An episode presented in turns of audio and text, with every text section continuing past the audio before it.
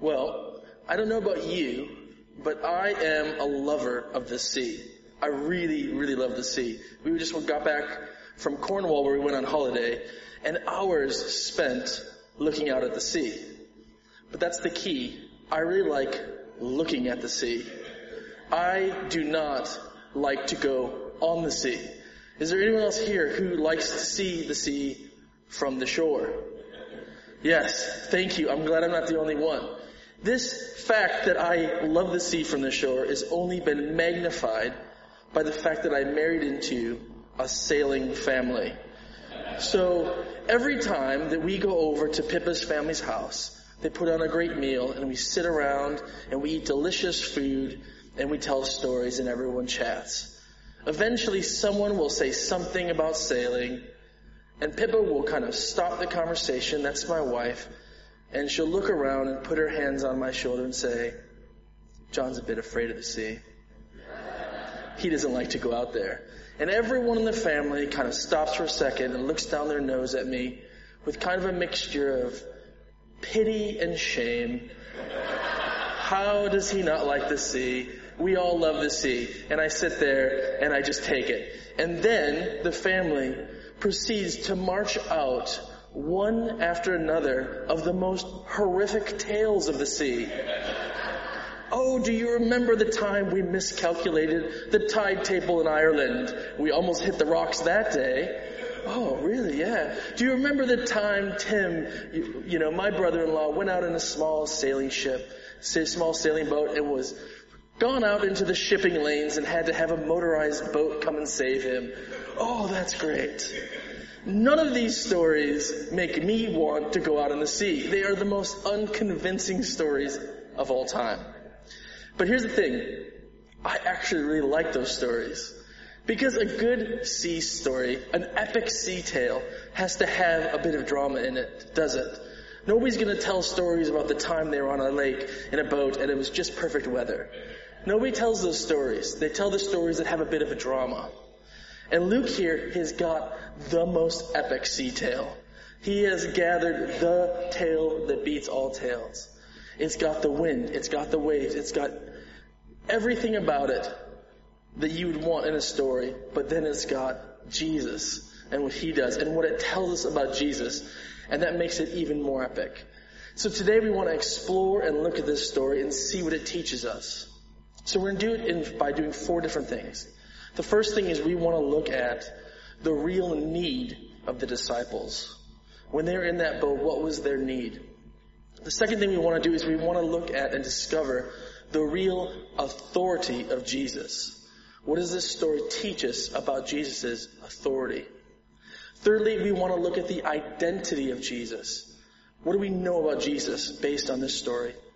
And finally, we want to see its application to us. What does this mean for us today as we live in this world?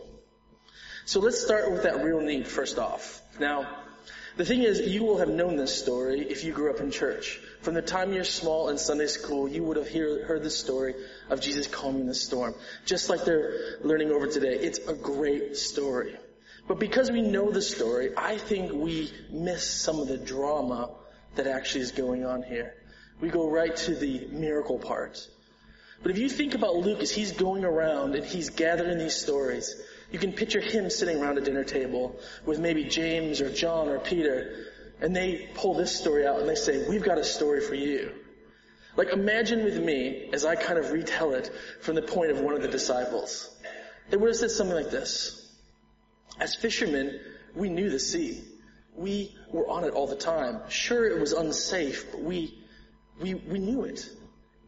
But as we got out in that sea, we were caught completely off guard. The wind started picking up a little bit and the waves got a bit more choppy and the boat started to shake. We thought it's going to be okay. But as the sun was blotted out, as the clouds began to gather, we knew we were in for a real storm. And as that boat began to shake and the rain came down and the wind picked up, we realized what a vulnerable situation we were in. Waves started crashing over our boat. We started taking on water. Those of us who knew how to uh, take care of a boat were working feverishly to keep us afloat. While the other disciples sat huddled together, drenched to the bone, scared for their lives. And amidst all of this is Jesus sleeping. I remember waking Jesus up. I remember shouting because of fear, and so I could be heard over the waves. I shouted, Master, Master, we are going to drown. On that lake that day, there was a real need. It was a need that came from a total loss of control. They believed they were going to die. You can see the terror in the situation as they woke up Jesus. There was no asking for help. There was no time. This was the end. This is it. We are going to drown on this lake today. And Jesus wakes up from a nap and he opens his eyes and what does he see? He sees the apex of the storm happening around him. He sees his disciples full of fear and need. He knows that they are preparing to die. But he also knows that the only way that they are going to get out of this situation is through a miracle. So we have the opportunity in this place of real need to see the second point, and that is Jesus' real authority. Now, if you would have been Luke at this time, sitting around the table, not knowing the end of this story, you would have been on pins and needles. What happens next? We know you're alive. You're telling us the story. What happens? What does Jesus do? Well, what he did was completely unexpected and unprecedented. Up to this point in Luke's gospel, all he had done, every single miracle was on a living thing, nothing to do with nature. So when he stood up out of that nap and he steadied himself on that boat and he shouted into the rain and the wind, stop, stop. And it did. And all the madness and chaos of that storm diminishes and the sea is like glass. And he turns to his disciples and he says, where is your faith? In this story, a transition is taking place here. The story is no longer about the wind and the waves. The tale is about him who controls the wind and the waves. And this miracle does two things for Luke readers. It reveals the authority of Jesus and it grows faith in the disciples. So let's look at how it reveals his authority firstly. Now when we talk about authority, what we're talking about is Jesus' rule and power over all things. That's what authority means. In Colossians 1, 15 to 18, it's the best place as far as a description, I think, of the authority of Jesus. Speaking of Jesus, this is what the verse says. The Son is the image of the invisible God, the firstborn over all creation. For in him all things were created, things in heaven and on earth, the visible and the invisible, whether thrones or powers or rulers or authorities, all things have been created through him and for him. He is before all things and in him all things hold together. This is the wonderful, true authority of Jesus. He is before all things, and in him all things hold together. So you see, on that boat, there was a God gap. There was who Jesus really was, and there was who the disciples thought he was. And they didn't match up. They loved Jesus, but they didn't see him as creator of the world. They saw him as a moral teacher. They saw him as a doer of miracles, but they didn't know who he really was. There was that gap. And as he takes authority over nature and says stop, he reveals that he is in charge and he reveals his identity, his divinity. They know more about who he is now. So you see, this miracle does more than just save lives. That's just the first thing it does. It shows them the source of life.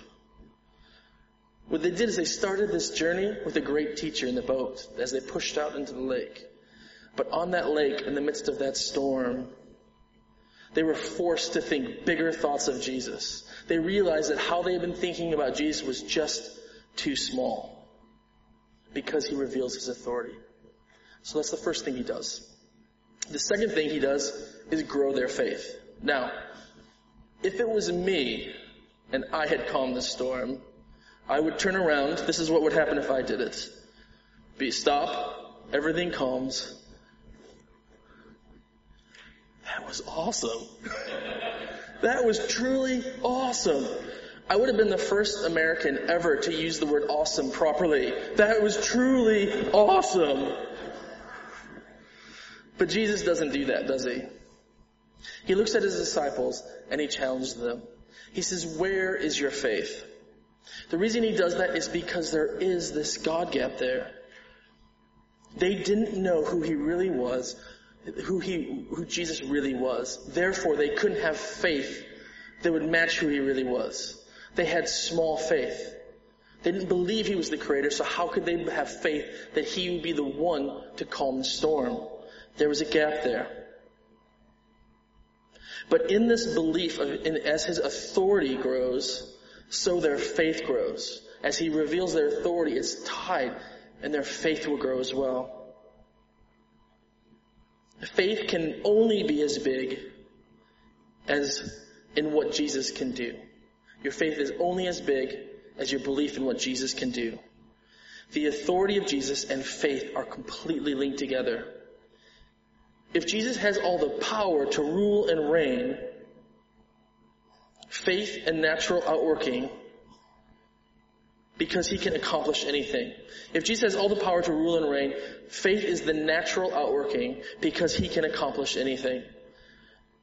So we have seen firstly here that the disciples are in a real place of need.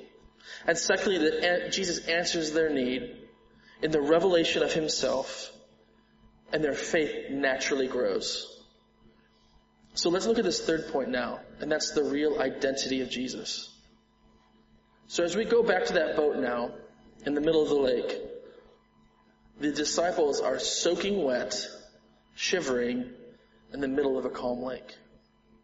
And Jesus sits down after he challenges them. To say that their minds were blown would be an understatement. They sum it all best as they look at Jesus and they say, who is that? Who is this? We thought we knew Jesus, but then he just put nature in a timeout. Who is this? This simple question of who is this is evidence of the internal shift that is happening inside of them. They had created a box for Jesus. He fit in with him as the one they were following. This is who Jesus is. But as he takes authority over nature, who he is grows. As they begin to trust in who he is and grow in faith, the box falls apart.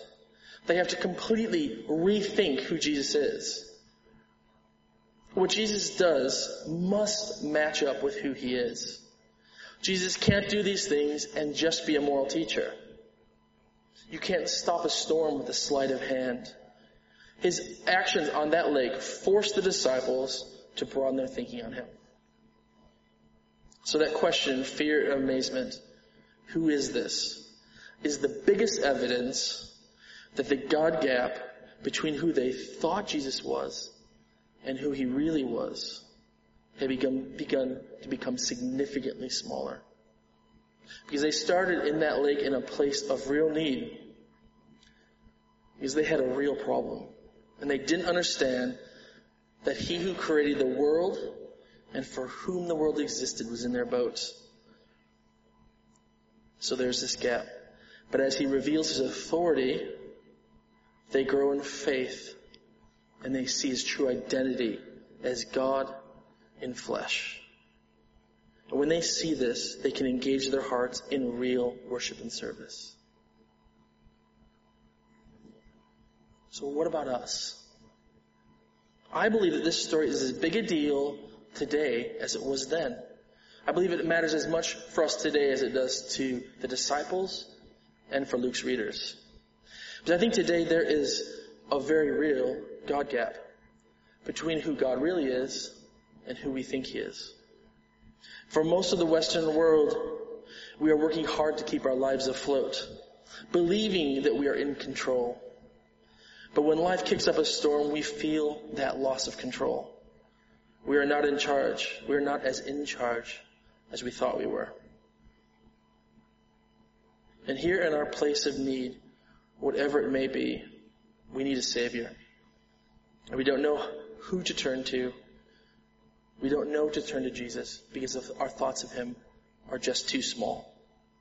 We've been relying on our own power for so long that we have minimized the power of Jesus. Over my 15 years of ministry, I have seen this as the main reason that people leave faith behind.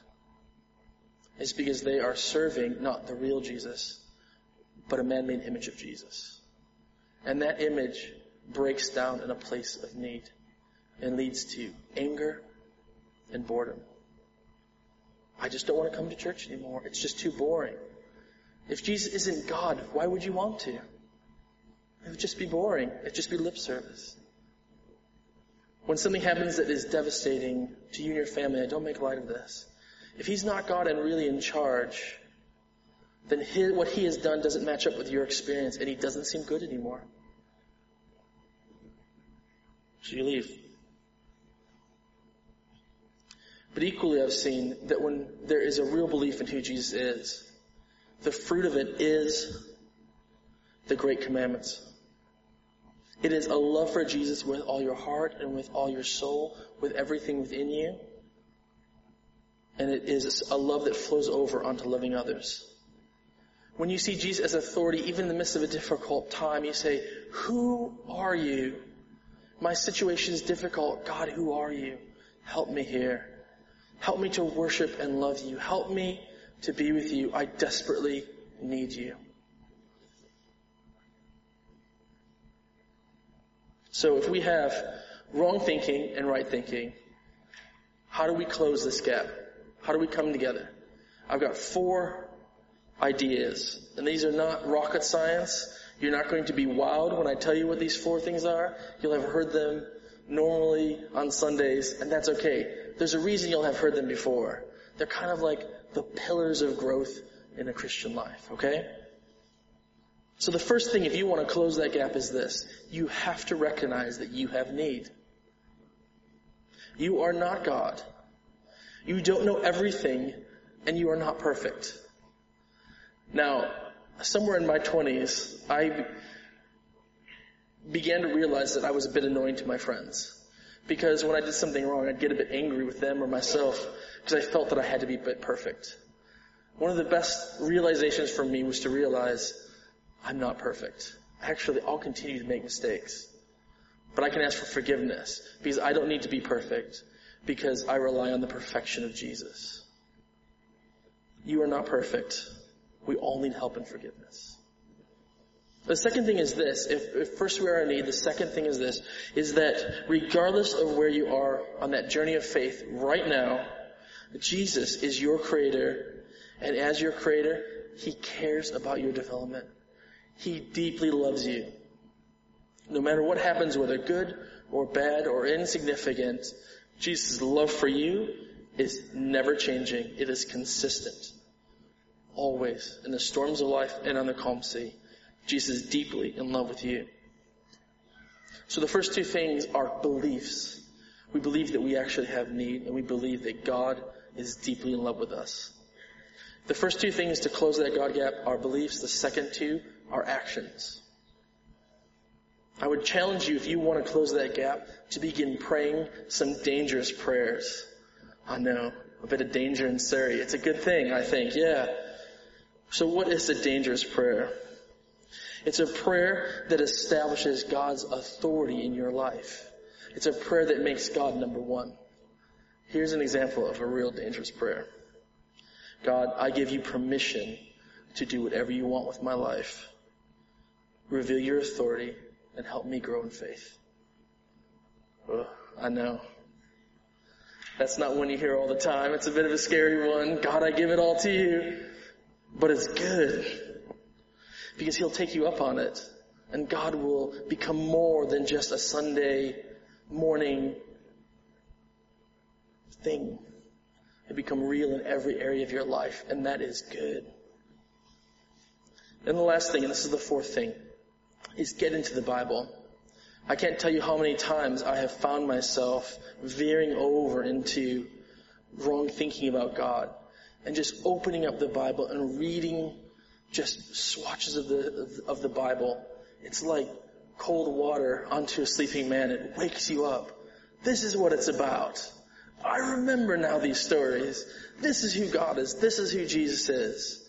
The Bible is the main way that God loves to reveal His authority. So these are the four things to jumpstart that closing of the gap. You are in need. God loves you. Pray a couple dangerous prayers and read the Bible. And as this, as you do this, you will be like those disciples in that boat. As you say, who is this? I thought I knew you, Jesus, but you have just blown my mind. You are God. I'm your servant. Let's pray. Jesus, we thank you that you came to this earth. We thank you that you walked in authority here, that you showed yourself to be God. Jesus, I want to ask that you would do more than just have this be a Bible story, but that you would reveal your authority to us today. That you would have us walk in your authority. Belief that you are all powerful, that you are the creator and for whom the creation is held together. Our lives are yours. Today, our lives are yours. If you feel that gap as I'm praying, just keep your eyes closed. If you want to say maybe a little dangerous prayer right now, we're just going to have just a second of quiet. If you feel that gap and you're saying, I want to know Jesus more, just take a moment and say that prayer.